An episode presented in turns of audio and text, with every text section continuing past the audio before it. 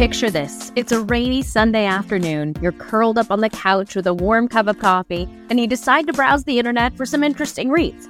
An hour later, your coffee is cold, and you're into your fourth article on a fascinating website. Now, what is it about this blog post that made you lose track of time and get completely absorbed? That's exactly what we're going to talk about in this episode.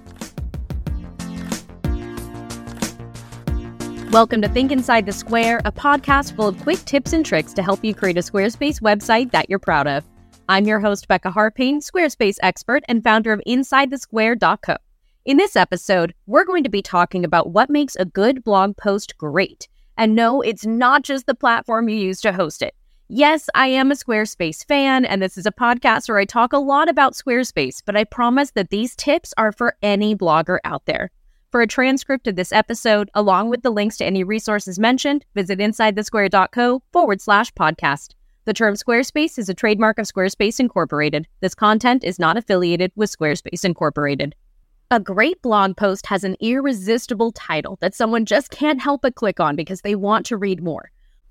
There are two types of blog post titles that I found to be the most effective in getting engaged readers to click on the title and read more.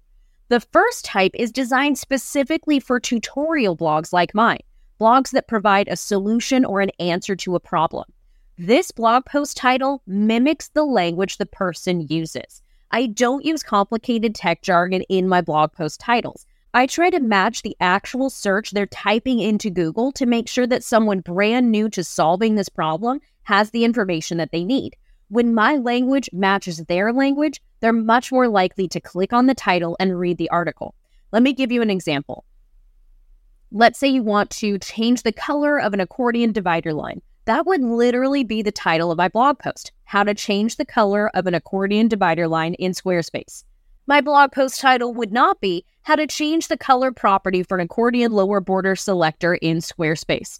While that's an accurate title, someone is not likely to be searching that on Google. So I would again mimic the actual language that my reader is going to be using, how to change the color of an accordion divider line in Squarespace. If you aren't doing a how to style blog, then I strongly recommend using an emotional term in your headline, two emotional terms if you can swing it. Now, what are emotional terms? Literally terms that elicit a strong emotion. You want your reader to be captivated by what you write, and emotional terms are the key. Think curiosity, excitement, joy, intriguing, empowering. I have an entire list of 200 emotional terms in the show notes for this podcast episode that you can pull from. That's available at insidethesquare.co forward slash podcast. Now, I'm not going to sit here and read all 200 terms to you, but I'm going to give you a little bit of a sneak peek here, okay? Let's think about a blog post title that needs to elicit curiosity. Some words you could use here would be unveiling, exploring, or discovering. Maybe you have a blog post title and you want to empower someone with the content. Think about terms like inspire, transform, elevate, strengthen, amplify. Maybe your main goal is to inform them of something. Think about terms like insightful, profound, educational, demystify. What about inspiring? We've got visionary, envision, creativity, innovation. As you can see, all of these terms really elicit a lot of strong emotions when you hear them, and it's important to capture the person's attention by using these terms in your blog post title. That'll definitely increase the likelihood that someone's going to click on that title to read more. So, again, I've got a full list of 200 available in the show notes for this episode at insidethesquare.co forward slash podcast. Now that you have some awesome headlines planned, let's talk about the bulk of your blog post, the actual blog content. Whether you're a seasoned blogger or just starting out, the key is to provide value. I'll say that one more time for the people in the back. The key of a great blog post is to provide value to the reader. I want you to share your expertise, tell stories. Don't be afraid to let your personality shine through. Your readers want authenticity, so give them a reason to keep reading. Whether you're a subject matter expert, you're a passionate enthusiast, your readers are looking to you for insight, for guidance, for information that they can't find anywhere else. So don't hold back. Dive deep into your subject matter, share your unique insights, and offer solutions to the problems your readers face. Weaving anecdotes, personal experiences, or real life examples into your content not only makes it more relatable, but it also keeps your audience engaged. Stories have a way of connecting people on a personal level, and by incorporating them into your blog post, you're making your content memorable and enjoyable to read. But make sure you keep it authentic. Don't be afraid to let your personality shine through in your writing. Your readers want to connect with you as a real person, not just a faceless author. Share your quirks, your passion, your unique perspective. When you embrace your authenticity, you build a genuine connection with your audience, and they'll be more likely to return for more of your content. I want you to remember that a blog is not a one way street. Encourage interaction with your readers. Invite them to share their thoughts, ask questions, participate in discussions, and respond to comments, if you have them turned on, promptly and thoughtfully. Maybe you have a lead magnet to give away that's related to the content. Include an inline form so they can sign up for it and get access ASAP.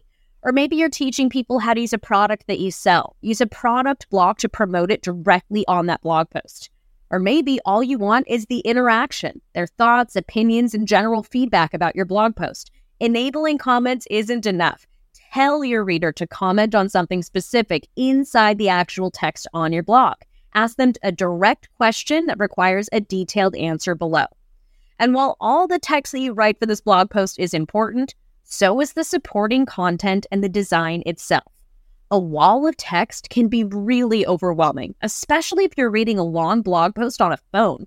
It is so easy to get lost if you look away for a second and then you struggle to find your place in the text when you get back to reading. So make sure you break up large walls of text with images and with spacing. Our eyes need a rest when we're absorbing a lot of information. So adding these visuals will help keep it interesting. When we're thinking about images, I want you to incorporate high quality, relevant images that complement your text content. But you don't have to use just images to break up this wall of text. Separate concepts in your blog post with subheadings and horizontal lines, and consider pulling out specific text as a quote in a larger font style or even an actual quote block. The design of your blog post is just as important as the content, so make sure that it's easy for your reader to digest all the information by giving them little breaks with visuals. We covered a lot, so let's recap this magic how to turn a good blog post into a great one. Start with an amazing, powerful, exciting headline. Create thoughtful content and display it in a way that makes it easy to read. Insert visuals, blank spaces, subtitles, anything to break up a wall of text. And be sure to include a call to action that encourages your reader to do something. Even if you don't have a freebie to offer or a product to sell, encourage them to move on to a related article. Create a simple call to action for every blog post.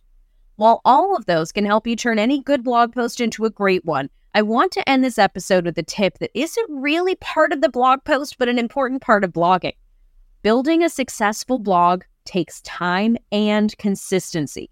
Regularly publishing high quality content not only keeps your readers engaged, but it also helps establish you as the authority in your niche. So set up a publishing schedule that you can realistically adhere to and stick with it. Consistency breeds trust, and trust builds a dedicated relationship with your readers. I'm going to share my opinion here because it's my podcast. Once a month is not enough. And honestly, I don't think twice a month is enough to be an established blogger in less than three years. Most people use the internet every single day. So posting twice a month, 24 days out of 365 isn't even 10%. I think once a week is the only way to see real growth in your blog traffic, but that's based on my experience as a blogger and a reader. I might do a future episode about how I batch blog content so I'm not just writing 24 7. But for now, we'll call this episode a wrap. Thank you so much for listening to this episode of Think Inside the Square. I hope you loved it. I have a lot more tips and tricks to share with you about making an amazing Squarespace website that's uniquely yours. So be sure to subscribe to this podcast wherever you happen to be listening to this episode. Thanks again for listening, and most importantly, have fun with your Squarespace website. Bye for now.